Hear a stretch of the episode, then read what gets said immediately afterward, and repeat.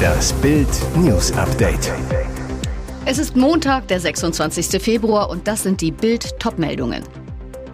Neuschwanstein-Killer gibt seinen Opfern die Schuld. 10 Tonnen Fels kracht auf SUV. The Voice-Star Samu Haber seit fünf Jahren in Therapie. Ich habe mich mit Alkohol, Rolex und Partys betäubt. Sie können ihm nicht in die Augen sehen. Auch am zweiten Prozesstag gegen den Killer von Neuschwanstein blieben die überlebende Amerikanerin Kelsey C., 22, und der Mann ihrer ermordeten Freundin Eva, 21, dem Landgericht Kempten fern. So mussten sie nicht mit anhören, wie Troy B., 31, ihre Liebsten verhöhnte. Er gab an, kurz zuvor von den beiden angegriffen worden zu sein, schilderte Ermittlungsrichter Andreas K. am Montag. Er ist davon ausgegangen, dass ihn den Abhang herunterstoßen wollen. Er hat mit beiden gerangelt. Tatsächlich war es genau umgekehrt. Troy B. hatte ein Fable für asiatische Frauen, lockte die beiden Absolventinnen der University of Illinois am 14. Juni 2023 in einen Hinterhalt oberhalb der Marienbrücke. Kelsey C. schilderte die Tat in allen Details. Wir waren alle an einem Hang ausgerutscht. Er schlug uns vor, zu seinem Aussichtspunkt zu gehen, der sich lohne. Ich ging voraus, dann hörte ich Eva schreien, Kelsey, call 911. Der Angreifer saß auf ihr drauf und würgte sie mit beiden Händen. Ich habe versucht, ihn wegzuziehen, ihn getreten und geschlagen. Er packte mich am Hals, drückte meinen Kopf Richtung Abhang, dann fiel ich. Unten versteckte sie sich aus Angst vor Troy B. Noch während sie den Notruf wählte, fiel ihre halb entkleidete Freundin 50 Meter zu ihr hinab. Kelsey C. Sie hat noch gelebt, aber ihre Atmung war schwach. Die Hose hat gefehlt, das T-Shirt war nach oben geschoben. Im Prozess schwieg Troy B. auch am Montag und stierte stundenlang auf den Boden vor der Anklagebank. Ihm droht lebenslange Haft und Sicherungsverwahrung. Dieser Unfall im beliebten Sommer- und Winterurlaubsort hätte auch ganz anders ausgehen können. Ein Landwirt fuhr mit seiner Frau und einem Anhänger mit Kuh am Sonntagabend in Tennengau in Österreich auf der B162. Das Paar ahnte nicht, was sich über seinen Köpfen gerade abspielte.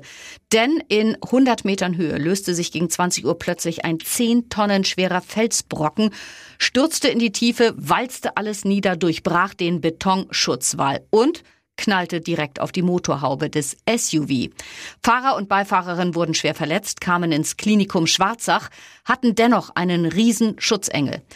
Man kann von großem Glück sprechen, dass sich die Personenschäden bei diesem Vorfall in Grenzen hielten, schreibt die Feuerwehr Abtenau in einer Pressemitteilung. Die B162 war rund fünf Stunden gesperrt. Polizei, Rotes Kreuz und Straßenmeisterei waren auch im Einsatz. Die Kuh im Anhänger wurde beim Unfall ebenfalls schwer verletzt musste notgeschlachtet werden. Eigentlich hatte er alles und war trotzdem unzufrieden. Rocksänger Samu Haber wurde mit der Band Sunrise Avenue und als Coach bei The Voice of Germany zum Star. Super erfolgreich und damit auch alles im Leben super? Nein.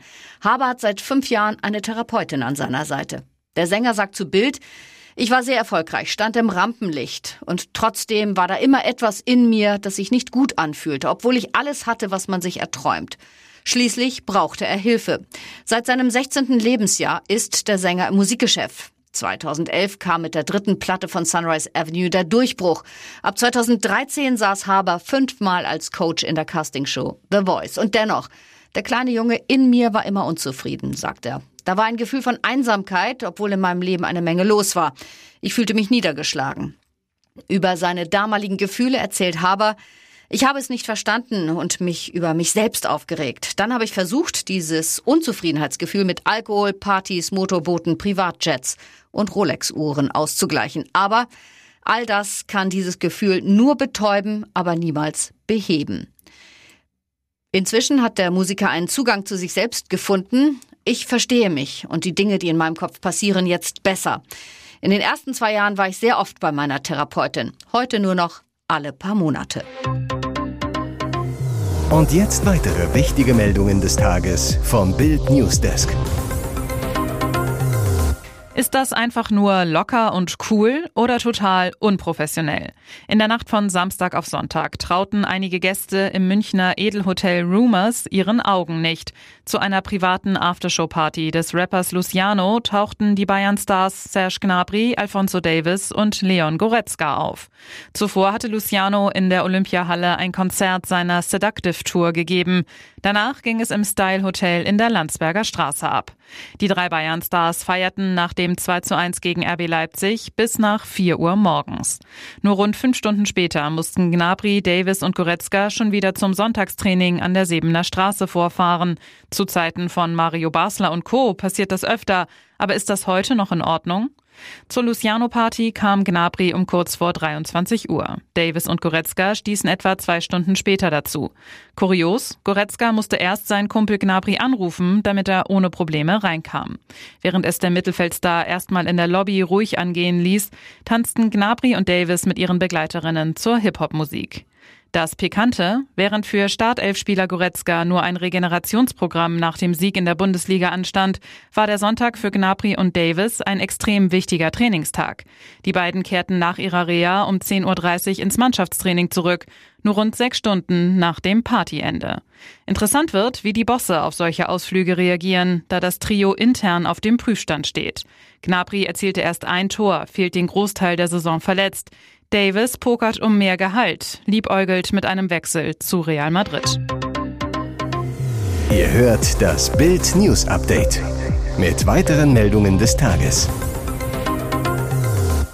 Eine Gymnasialdirektorin greift durch. Schultoiletten sind ein Spiegelbild der Gesellschaft.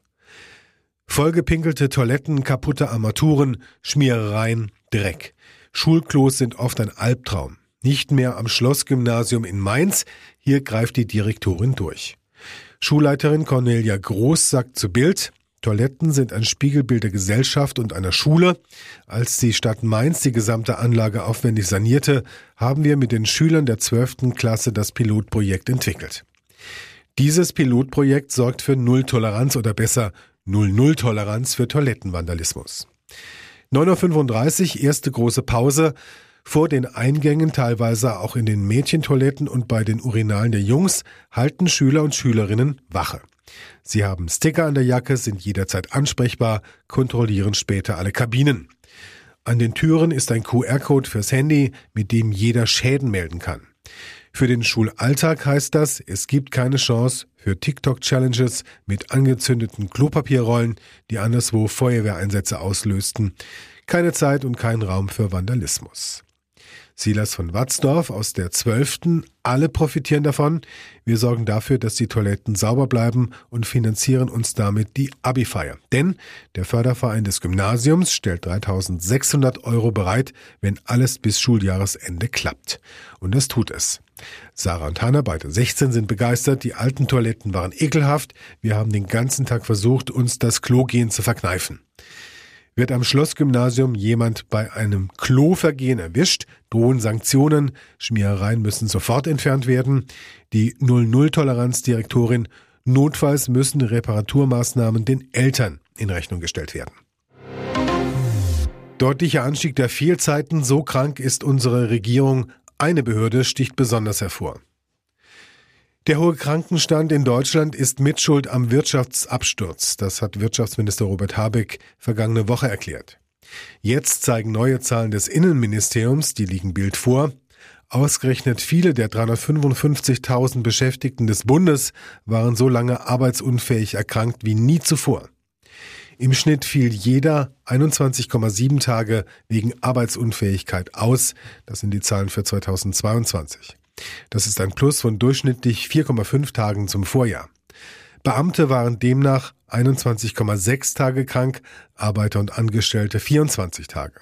Und Frauen waren häufiger krank, 23,1 Tage, als Männer 20,8 Tage.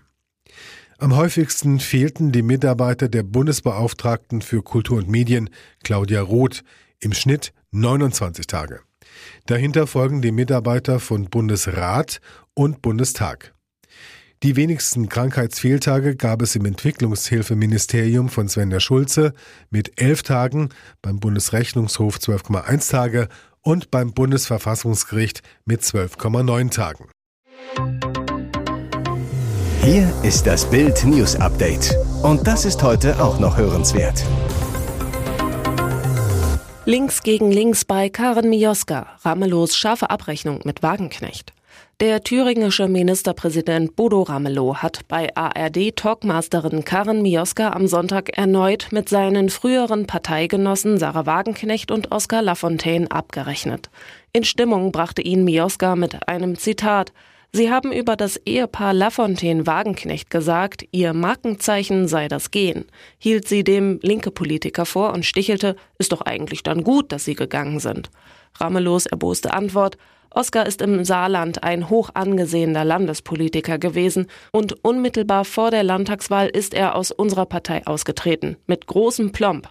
Über Wagenknecht lästerte der Ministerpräsident danach. Jetzt ist es so, dass Sarah ihren Weg gegangen ist und eine Partei gegründet hat, die ihren Namen trägt. Das ist für mich irritierend, eine derartige Zugespitztheit auf eine einzelne Person als demokratisches Programm zu haben. Über die politischen Folgen für das Politpaar orakelte Ramelow immer noch sichtlich sauer, aber sie finden ihre Wähler und ich glaube tatsächlich, wir haben in der Gesellschaft eine Repräsentationsvertretungslücke und da müssen wir aufpassen, dass uns Demokratie nicht am Ende komplett zwischen den Fingern zerrinnt.